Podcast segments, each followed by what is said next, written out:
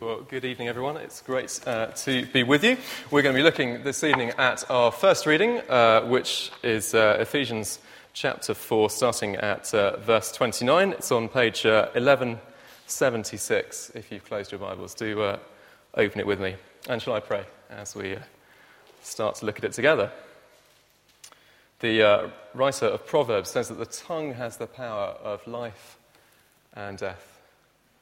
Lord God, how appropriate it is that as we uh, are here on Bible Sunday, we are looking at a passage about speech.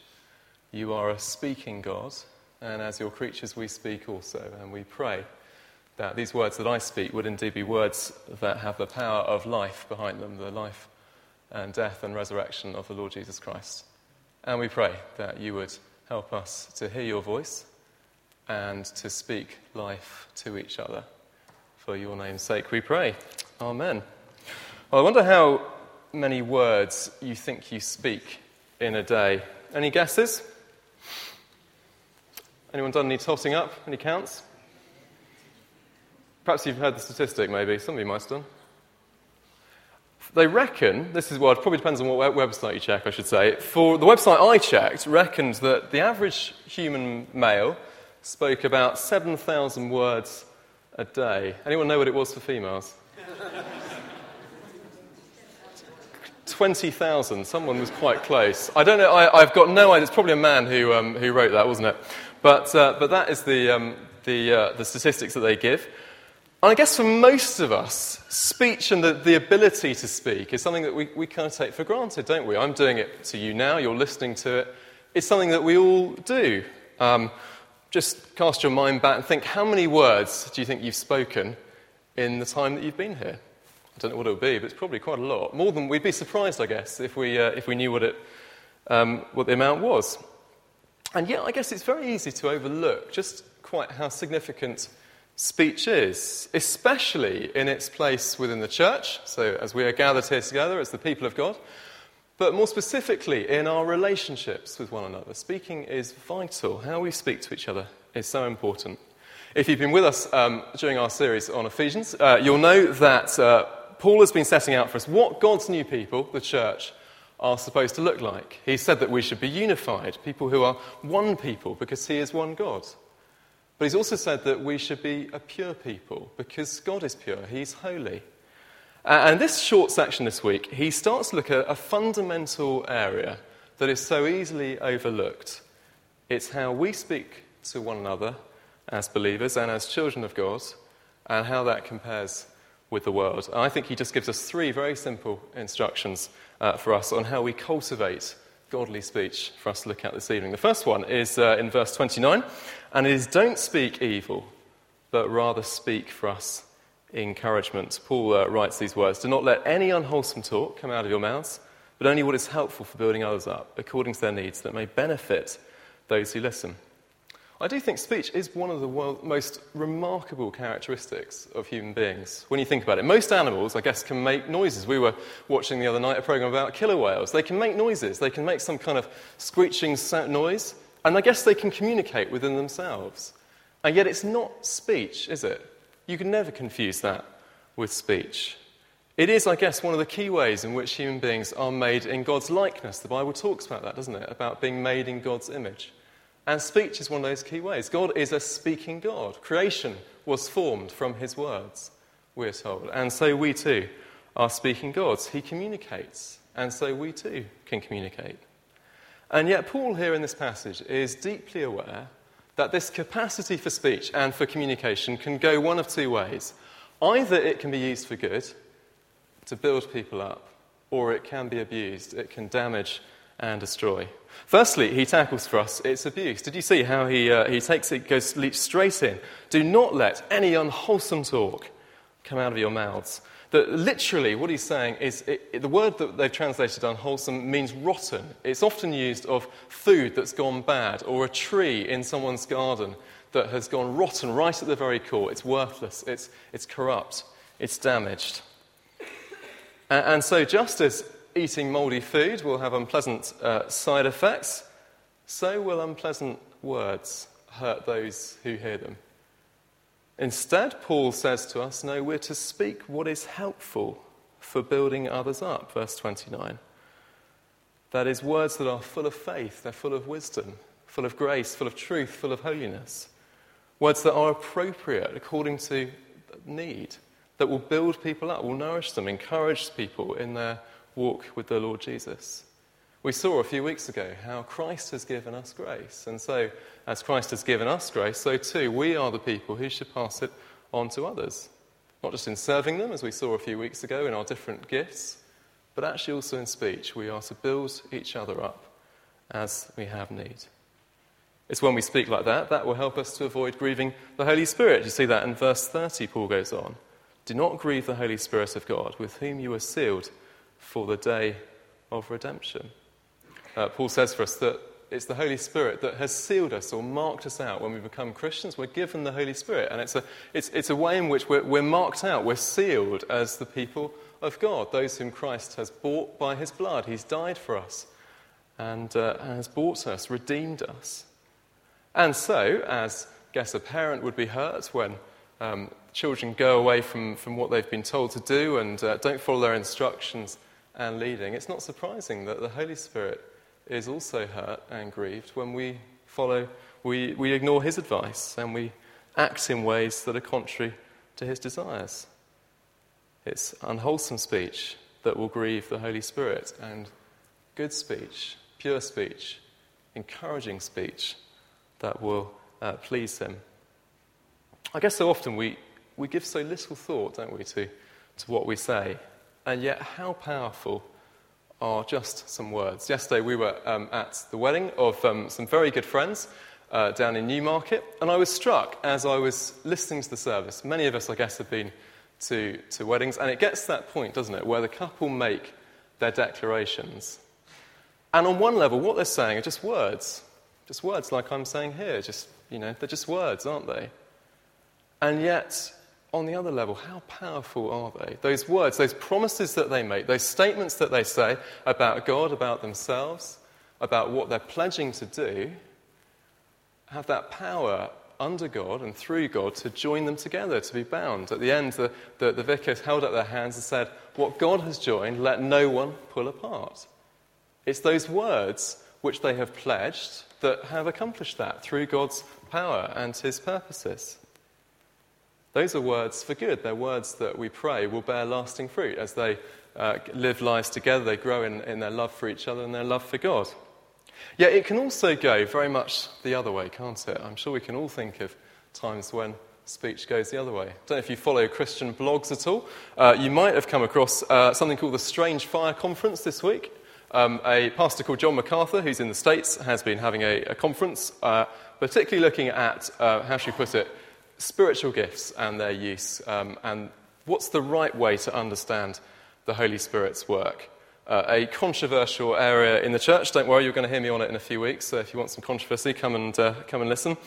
Um, but predictably, when we, that, that uh, conference has brought forth a storm of words. And if you look up strange fire reaction in Google, you will see some of it. And let me say, quite a lot of it is not edifying and it's not helpful and it's not encouraging.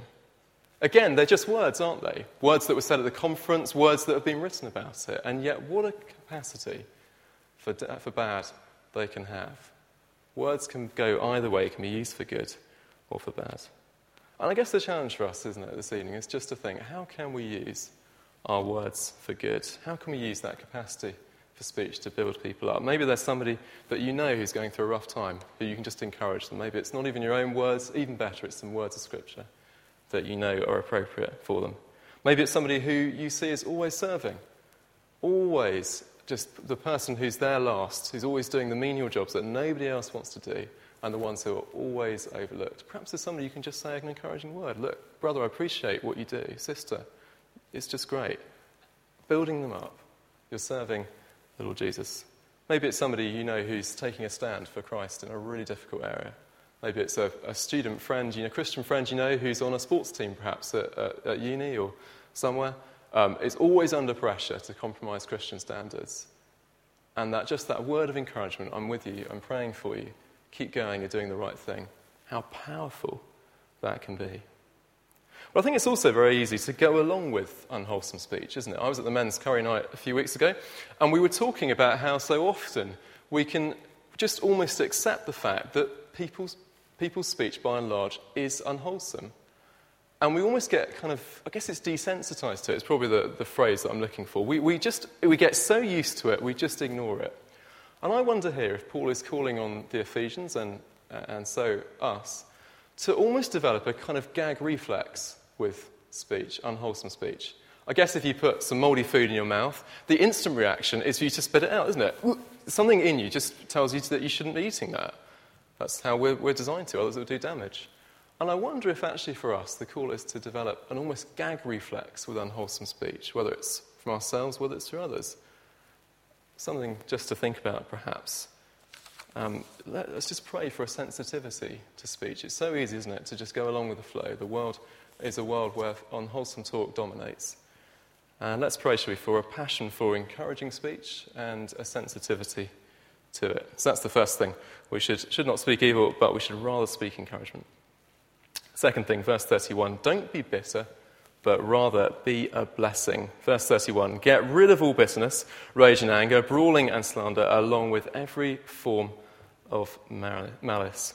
When I was growing up, and um, my siblings and I would frequently fall out and biff each other over the head and do all kinds of things to each other, my mother would always say to us, Be a blessing. That was just one of the phrases I associate with her. She'd always say, I don't know where she got it from, but she used to come out with it all the time. And I think that's Paul's heart for the Ephesians here. It's that, it's that same heart, that they would be a blessing to each other. They'd strive to bless each other as they themselves have been blessed. But if that's going to happen, several things have first got to go. Uh, and Paul gives us a little list of things that have absolutely no place in the church or in Christian lives. Uh, bitterness is at the very, very top of his list. Um, I guess we could understand bitterness as being maybe that lasting resentment, that hanging on to past hurts. I guess we, we all know people, maybe we can think of them, who are constantly brooding over the injustices that there's been done to them. I used to have a colleague at work who was always like, they'd always hark back to something in his life. It would always change as well, to be honest. There would be quite a lot of them. Always in his life, some, something had gone wrong, and that was why he was in the state that he was in today. You, are laughing. You, you, we all know people who are like that, don't we? But it can be, it's, it's funny, but it can also be incredibly damaging because it promotes a hard heart, doesn't it? Bitterness, lasting resentment, brooding over a sense of old injustices. Paul talks about anger. I think it's both that, uh, I mean, we've got two words here for anger rage and anger. I guess it's both that, that anger which kind of flares up, that temper that suddenly, you know, it's almost like you light a touch paper and boom, it explodes into a, into a, a mad, um, mad, mad rage. Or maybe it's just that also that habitual hatred. There are some people who are just angry people, aren't they? Probably come across those. People who just seem to have some grievance with the world. There's a, just a, it's not, not as, maybe not as dramatic as those people who have a bit of a push their buttons and they explode, but they're angry people. They're railing against the world for some reason, some hatred uh, that, that is deep hidden inside. Paul talks about brawling and slander and malice, all these things that should be put away. That, that fighting, um, trashing each other's reputations, plotting evil against um, other people. All of these things have no place, says Paul, in the church and in the people of God. Instead, we're to strive for the qualities that characterize God. You see, we should be kind and compassionate, he says in verse uh, 32. Uh, that is, we should be wanting to bless others. We should be, be wanting to feel with them, sympathize with them in their situations, in their, their, their hurts, in their distress. Uh, not looking, out, not looking uh, inwards at ourselves all the time, but looking out to them. Both of those, I guess, are qualities that the Bible tells us are, are close to God's heart. The Bible constantly speaks of God's, uh, God's kindness to us, his compassion. And both of them also, I guess, are directly opposed to bitterness and anger. Hardest of all, I, I suppose, is that, uh, that quality that he picks out in the middle of uh, verse 32, that call to forgive. If we have been the recipients of God's great forgiveness of our sins in Christ, so too should our relationships with each other be characterized by a sense of mutual forgiveness. I suppose um, listening to those words, maybe instantly our minds are taken to Jesus' words back in uh, Matthew chapter 6, verses 12 to 15, the, the Lord's Prayer that, uh, that we'll be, be praying. Jesus says uh, these words, and familiar words Forgive us our debts, as we have also forgiven our debtors. One thing I'd never noticed until this week when I'd, I read this was how interesting it is that of the one petition that Jesus prays in the Lord's Prayer, the one, one that he picks out for repetition is this one of forgiveness. This is what verse 14 says. He goes on For if you forgive men when they sin against you, your heavenly Father will also forgive you. But if you do not forgive men their sins, your Father will not forget, forgive your sins. Jesus isn't saying, of course, that our forgiveness of others is in some way a way that we earn our own forgiveness of God. No, he's not saying that at all. That would be completely contrary to the gospel. Rather, what he is saying is that forgiveness of others is the inevitable response of a forgiven person. If we can't forgive those who have sinned against us, then clearly we can't have grasped the gospel. We can't have grasped the gospel of a God who would give up everything in order for us to be forgiven. Christ who died in our place for our sin so that we could be people who could be forgiven. The two have to go, to, to go together. That forgiveness is absolutely indispensable if we would call ourselves Christians. Many of you, I'm sure, will have read the um, book um, The Railway Man by Eric Lomax. It came out a few years ago. I think they're making a film of it um, at the moment, but um, see if that, that materializes or not. It's a very powerful story, true story, of a British prisoner of war in the uh, Second World War who was captured on the, and made to put to work uh, on the, the, the railroad, uh, I think it's in Burma, I think, uh, by the Japanese.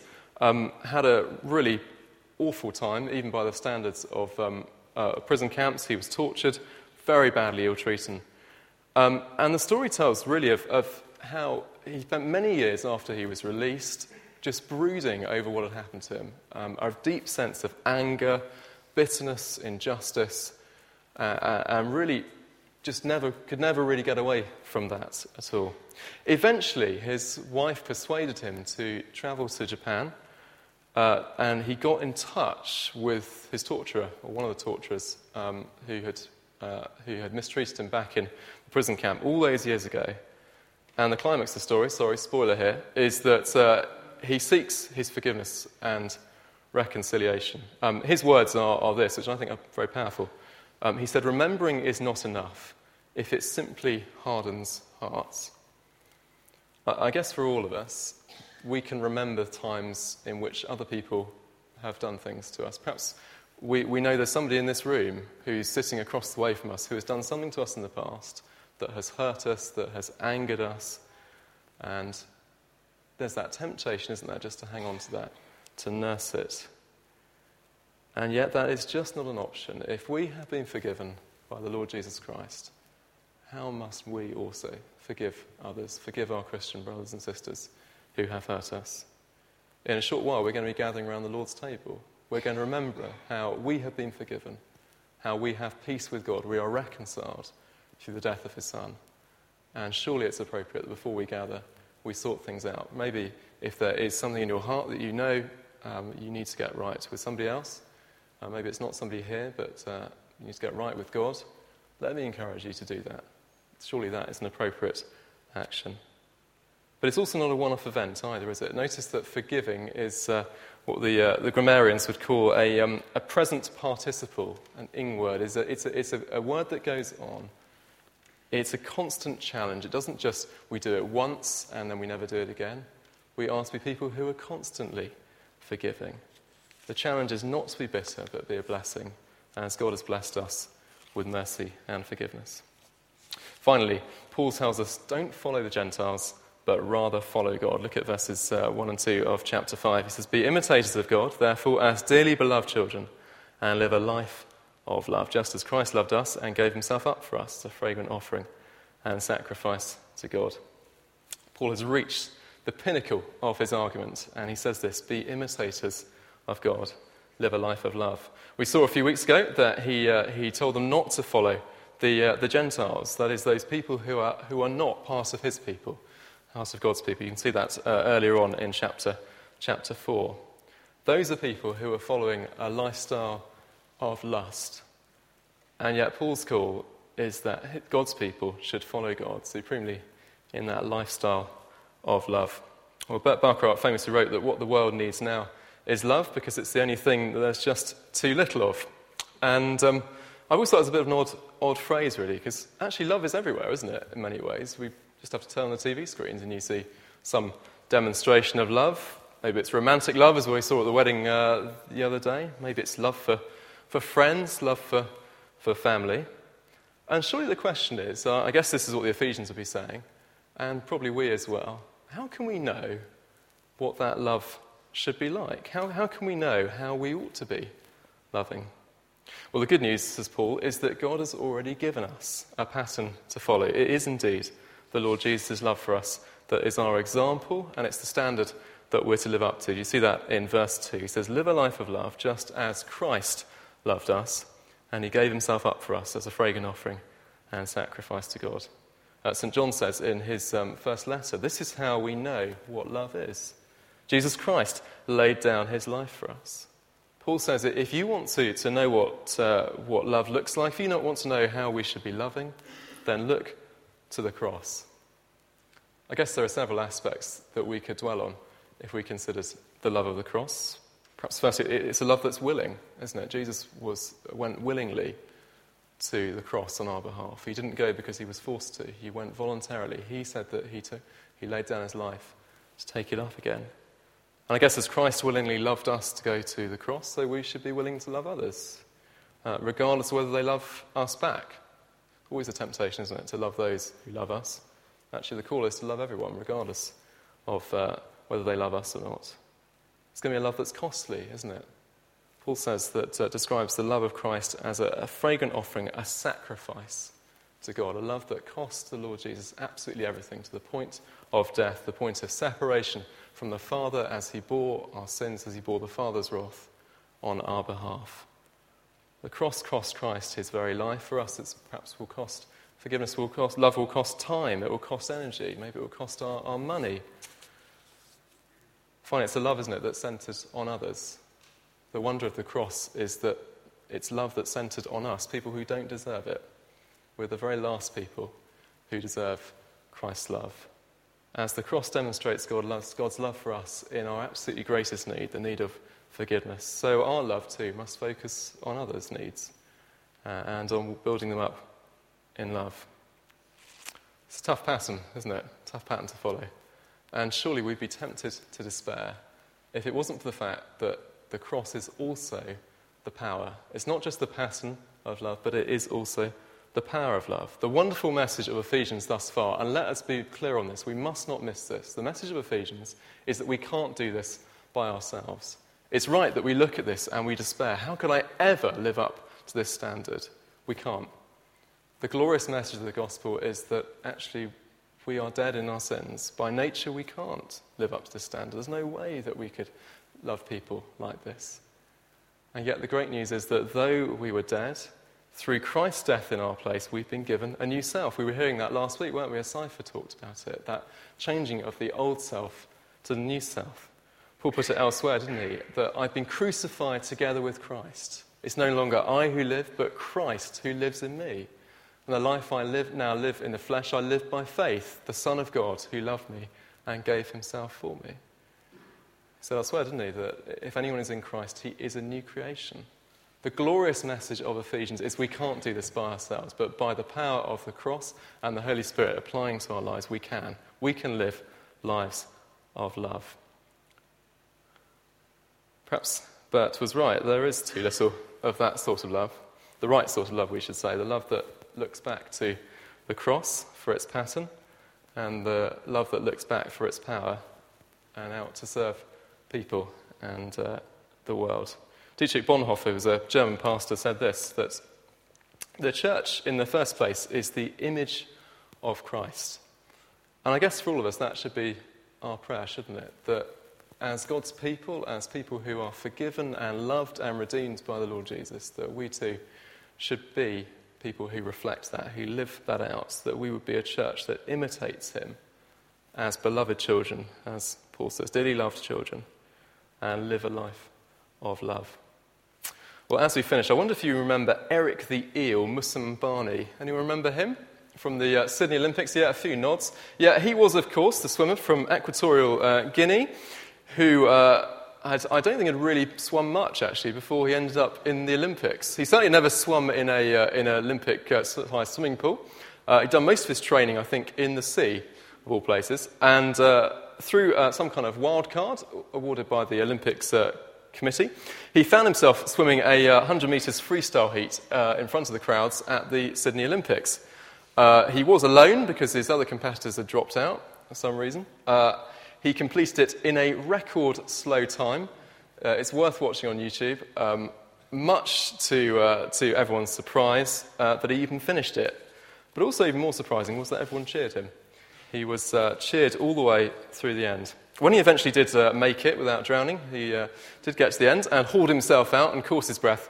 They thrust a microphone in front of his face, and uh, with the aid of a translator, because he speaks, uh, speaks French, obviously, he said that it was only the crowd's encouragement that kept him going and stopped him from giving up. And I guess as we close, what, uh, just a reminder, isn't it, that what we say to one another is absolutely vital if we're going to build each other up in Christ as his people. Our call is to be people who are maturing, who are building each other up, who are becoming more like the Lord Jesus. Uh, and my prayer for us as we go from this place is that our speech indeed would be encouraging, it would be forgiving, it would be loving. And as Christ has loved us, that we too might finish the race and uh, claim the prize that we have for us. Shall we pray as we uh, close?